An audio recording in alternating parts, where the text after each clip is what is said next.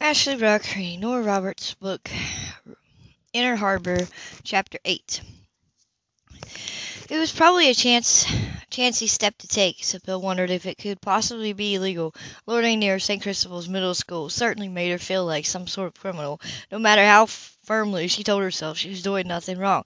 She was simply walking on a public street in the middle of the afternoon. It wasn't as though she was stalking Seth or planning to abduct him. She only wanted to talk to him, to see him alone for a little while. She waited until the middle of the week, watching from a careful distance on Monday and Tuesday to gauge his routine and the timing. Habitually, she knew now knew the buses lumbered up to the school several minutes before the doors opened and children began pouring out. Elementary first, then middle, then the high school students.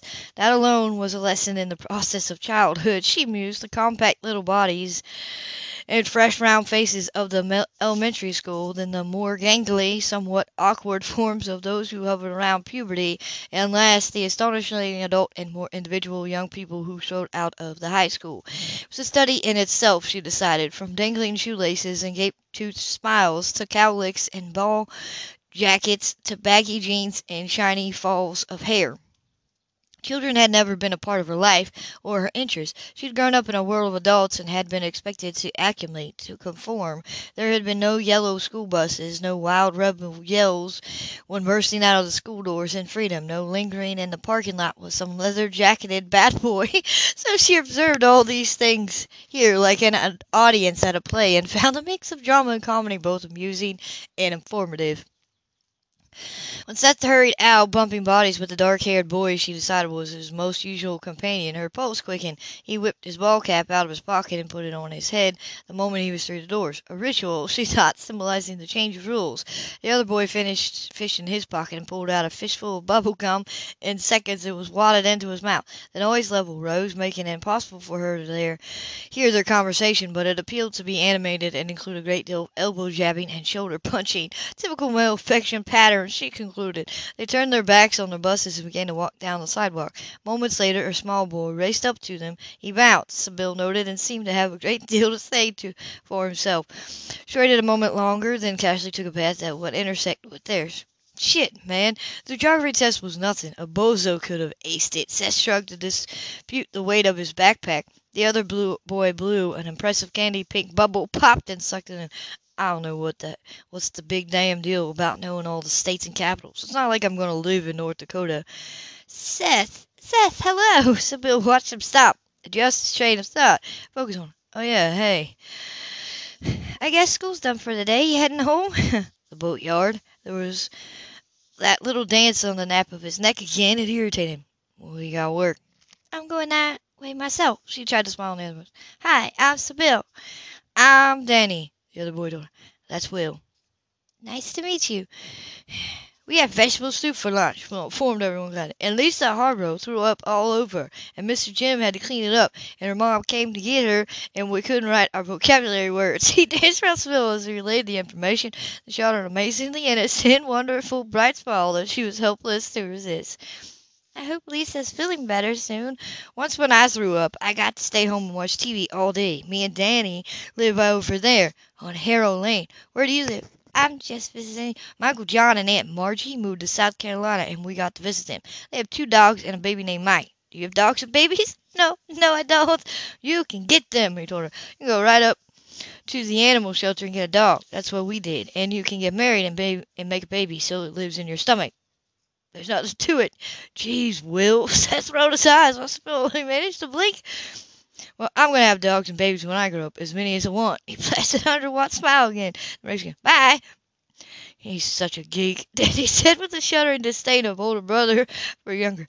See, he said. He bounded after Will turned briefly to run backward and flipped a wave towards the Bill. Bye. Will's not really a geek, said Bill. He's just a kid and he's got diarrhea of the mouth, but he's pretty cool.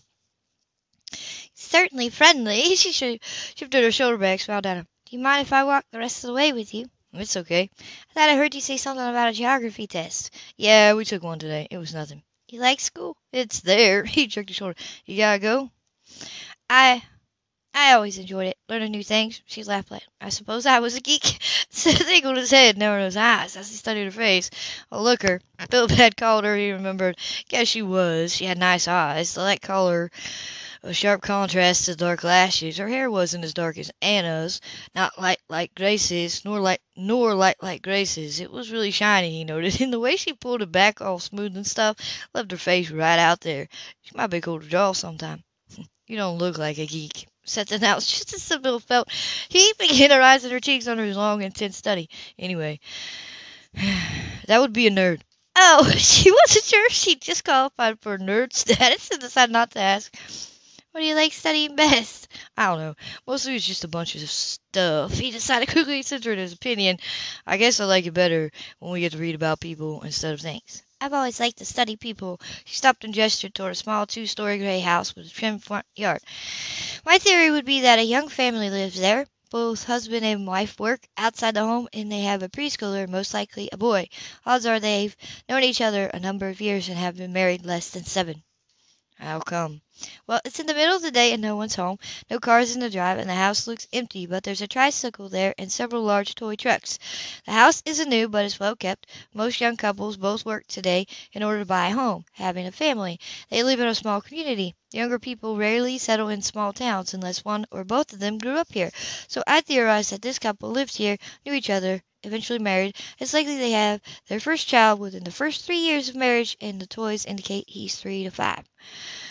That's pretty cool, Seth decided after a moment. However foolish she was, she felt a certain pride that she might have avoided nerddom after all. But I'd want to know more, wouldn't you? But I'd want to know more, wouldn't you? Wouldn't you? She caught his attention. Like what? Why did they choose this particular house? What are their goals? What is the status of their relationship? Who handles the money, which indicates the disposition of power, and why? If you study people, you see the patterns. How come it matters? I don't understand. Who cares? She considered. She considered. Well, if you understand the patterns, the social, the social picture on a large scale, you learn why people behave in certain manners. What if they don't fit? Right, boy, she thought on another deeper wave of pride. Everyone fits some pattern. You factor in background, genetics, education, social strata, religious and cultural roots. You get paid for that? Yes, I suppose I do. Weird. Now she concluded she had definitely been related to nerd status. it can be interesting. She racked her brain to come up with an example that would salvage his opinion of her. I did this experiment once in several cities. I arranged for a man to stand on the street and stare up at a building. Just stare at it? That's right. He stood there and stared up, shading his eyes from the sun when he had to. For long, someone, someone stopped beside him and stared up at the same building, then another and another until there were a crowd of people, all looking up at the building. It took much longer for anyone to actually ask what was going on. What were they looking at? No one really wanted to be the first to ask because they that was a mission that they that you didn't see what you assumed everyone else was seeing. We want to conform, we want to fit in. We want to know and see and understand what the pe- person beside us knows and sees and understands. I bet some of them thought someone was going to jump out of a window. Very likely. The average time an individual stood looking, interrupting their schedule, was two minutes. She believed she got his imagination again, so she hurried on. That's actually quite a long time to stare at a perfectly ordinary building. That's pretty cool. But it's still weird. they were coming to the point where he would have to veer off to go to the boatyard. She thought quickly, and a rare move went with impulse. What do you think would happen if you conducted that same experiment in St. Christopher's? I don't know. Same thing. I doubt it. She sent him a consp- conspirator's smile. Want to try it? Maybe. We can head over to the waterfront now. Will your brother worry if you're a few minutes later? Should you go tell him you're with me? Nah, Cam doesn't keep me on a leash. Cuts me some slack sometimes. She wasn't sure how she felt about the loose discipline in that area, but the moment she was happy to take advantage of it. Let's try it then. I'll pay you an ice cream. You got a deal. They turned away from the boatyard. You can pick a spot. She began, it's necessary to stand. People don't generally pay attention to someone who's sitting and looking. They often assume the person is simply daydreaming or resting. I get it. It's more effective if you look up at something. Is it okay if I videotape? He raised his eyebrows. She took a neat, compact video recorder out of the bag. Yeah, I guess. You carry that around all the time? When I'm working, I do. And a notebook and a micro auto tape recorder. Backup batteries, tapes, extra pencils, my cell phone. She laughed to herself. I like being prepared. And the day they make a computer small enough to fit it in my purse, I'm going to be the first in line. Phil likes all that electronic stuff, too. the baggage, the baggage of the urbanite. We're desperate not to waste a minute. Then, of course, we can't get away from anything because we're plugged in every second of the day. You could just turn everything off. Yes, oddly, she found that simplicity of a statement profound. I suppose I could. Pedestrian traffic was light on the waterfront. She saw a workboat unloading the day's catch and a family taking advantage of the balmy afternoon by splurging on ice cream sundaes at one of the little outdoor tables. Two old men, their faces not brown, and deeply seamed, sat on the iron bench with a checkerboard between them. Neither seemed inclined to make a move. Three of women chatted in the doorway of one of the shops, but only one of them carried a bag. I'm going to stand over there, said pointing spot, and look up at the hotel. Good choice. Sybil stayed where she was as she strolled off. As he strolled off, distance was necessary to keep the experiment pure. She lifted the camera, zoomed in as Seth moved away, turned once, shot her a quick, cocky smile, and when his face filled her view screen, Emotion she hadn't been prepared for flooded her. He was so handsome, so bright, so happy. She struggled to pull herself back from a dangerous edge that she was afraid was despair. She could walk away, she thought, pack up and leave, never see him again. He would never know who she was or what they were to each other. He would never miss whatever she could bring into his life. She was nothing to him. She never really tried to be. It was different now, she reminded herself. She was making it different now, deliberately. She ordered her fingers relax, her neck, her arms. She was causing no harm, but getting to know him, spending some time studying his situation. She taped him as he settled on a spot, lifted his face. His profile was finer, more angled than glorious, Sybil decided. Perhaps his bone structure had come from his father. His build wasn't glorious either, as she'd first assumed, but more like her own and her mother's. He would be tall when he finished growing, mostly leg and on the slim side. His body language, she saw with a side joke, was typical Quinn. Already he'd taken on some of the traits of his foster family. That hip shot stance, hands tucked in pockets, head angled. She felt back in a annoyed spurt of resentment and ordered herself to focus on the experiment. Took just over a minute for the first person to stop aside set to recognize the big woman with the gray streaked hair who managed the counter at Crawford's. Everyone called her mother. As expected, the woman shifted her gaze, stood with her face up to Paul Seth's side aside. But after a quick scan, she patted Seth on the shoulder. What are you looking at, boy? Nothing, he muttered. It so that Sybil edged closer to try to pick up his voice on tape. Well, you stand there for long looking looking at nothing. People are to think you're pixelated. Why aren't you down to the boatyard? I'm going in a minute. Hey, mother. Hey, Seth. Pretty young woman with dark hair steps into the frame, lights up at the hotel. Something's going on up here. I don't see anything. Nothing to see, mother informed. Boy's just standing looking at nothing. How's your mama, Julie? Oh, she's a little under the weather. She's got a sore throat and a little cough. Chicken soup, hot tea, and honey. Grace bought some soup over this morning. You see, she eats it. Hey there, Jim. Afternoon. Short, stocky man in white rubber boots. Clamped over, gave Seth a friendly splat on the head. What are you staring up at there, boy? Jeez, can't a guy just stand around? Seth turned his face to the camera, rolled his eyes for a spell, made her chuckle. Staying here long goals light on you. Jim winked at him. Captain in for the day? He had to refer to Ethan. He gets to the boatyard before you. He's going to want to know why. I'm going, I'm going, man. Shoulders rounded, head down, Seth stalked back to Phil. Nobody's falling for it. Because everybody knows you. She switched off the camera, Lord. It changes the pattern. You figured that it would happen? I theorized, corrected, that in a closely knit area where the subject was known, the pattern would be that an individual would stop. They would probably look first and question. There's no risk, no loss of, loss of ego when questioning a familiar person, and a young one at that. Round over toward where the trio continued at. So I uh, still get paid? Absolutely, and you'll likely rate a section in my book. Cool. I'll take a cookie dough cone. I've got to get to the boatyard before Cam and Ethan house me. If they're going to be angry with you, I'll explain. It's my fault you're late. They won't be pissed or anything. Besides, I'll tell them it was like for science, right? When he flashed that grin, she had to resist an unexpected urge to hug him. That's exactly right. Trish laid a hand on his shoulder as they started toward Crawford. She thought she felt him stiffen and casually let her hand drop away. And in and we can always call them on my cell phone. Yeah, way cool. Can I do it? Sure, why not? Twenty minutes later, Sybil was at her desk, fingers racing over a keyboard. Though I spent less than an hour with him, I would conclude that the subject is extremely bright. Philip informed me that he achieves high grades academically, which is admirable. It was satisfying to discover that he has questioning mind. His manners are perhaps a bit rough, but not unpleasant. He appears to be considerably more outgoing socially than his mother or I were at his age, and that I mean he seems quite natural with relative strangers without the polite formality that was stressed in my upbringing.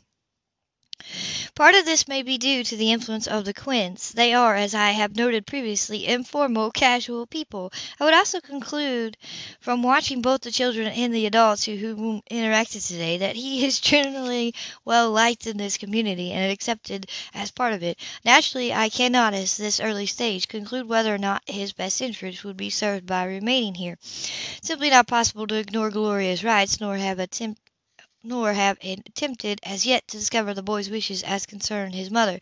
Wanted, I would prefer that he grow accustomed to me, feel comfortable around me before he learns of our family connection. I need more time to. She broke off as the phone rang. It's getting her hastily typed notes. Picked up from Dr. Griffin.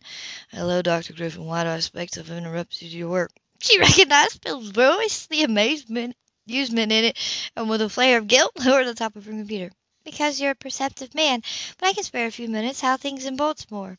Busy. How's this? The visual is a handsome young couple, beaming smiles as they carry their laughing toddler to a mid-sized sedan. Caption: Mind Stone Tires. Your family matters to us manipulative. The customer is led to believe that if he or she buys another brand, the family doesn't matter to that other company. Yeah, it works. Of course, we're hitting the car mags with a different image. Screaming convertible and kick-ass red long winding road, sexy blonde at the wheel, Miss Milestone tires. You can drive there, or you can be there. Clever. The client likes it, and that takes a load off. How's life in St. Chris? Quiet. I ran into Seth a bit. Actually, I drafted him to help me with an experiment. It went well. Oh, yeah? How much did you have to pay him? An ice cream cone, double scoop. you got off cheap. The kid's an operator. How about dinner tomorrow night? A bottle of champagne to celebrate our mutual successes. Speaking of operators, I've been thinking about you all week. Three days? She corrected and picking up a pencil began to doodle on her pad. And nights, with this account settled, I can get out a little earlier tomorrow. Why don't I pick you up at seven? I'm not sure where we're going, Philip. Neither am I. Do we, do you need to be? She understood that neither of them was speaking of restaurants. It's less confusing that way. Then we'll talk about it, and maybe we'll get past the confusion. Seven o'clock? She glanced down, noticed that she unconsciously sketched his face on her notepad. Bad sign. She thought a very dangerous sign. All right. It was the best it was best to face complications head on. I'll see you tomorrow. Do me a favor. If I can. Think of me tonight. She doubted she had any choice in the matter. Bye. In his office, 14 stories above the streets of Baltimore, Philip pushed back from his slick black desk. Ignoring the beep on his computer that signaled an inner office email and turned toward his wide window. He loved this, his view of the city, the renovated buildings, the glimpses of the harbor, the hustle of cars and people below. But just now he didn't see any of it. He literally couldn't get Sybil out of his mind. It was a new experience for him. This continual tug on his thoughts and concentration. It wasn't as if she was inferior Interfering with his routine, he reflected. He could work, he brainstormed, do his presentations as skillfully as he had before he met her. But she was simply there, he decided, a trickle at the back of his mind, through the day through the day that inched forward to the front when his energies were otherwise occupied. He wasn't quite sure if he enjoyed having a woman demand so much of his attention, particularly a woman who was doing very little to encourage him. Maybe he considered that light sheen of formality, that cautious distance she tried to maintain a challenge. He thought he could live live with that.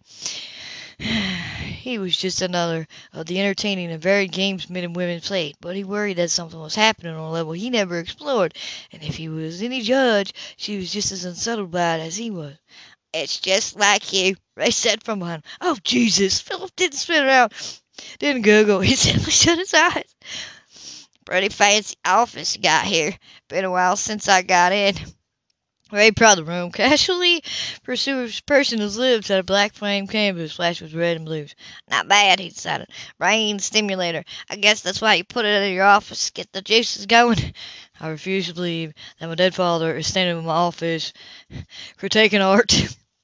Well, that wasn't what I wanted to talk about anyway. But he paused by a middle sculpture in the corner. But I like this piece too. You always had high class taste. Art, food, women. He grinned cheerfully at Philip turned the woman you've got on your mind now, for instance, very high class.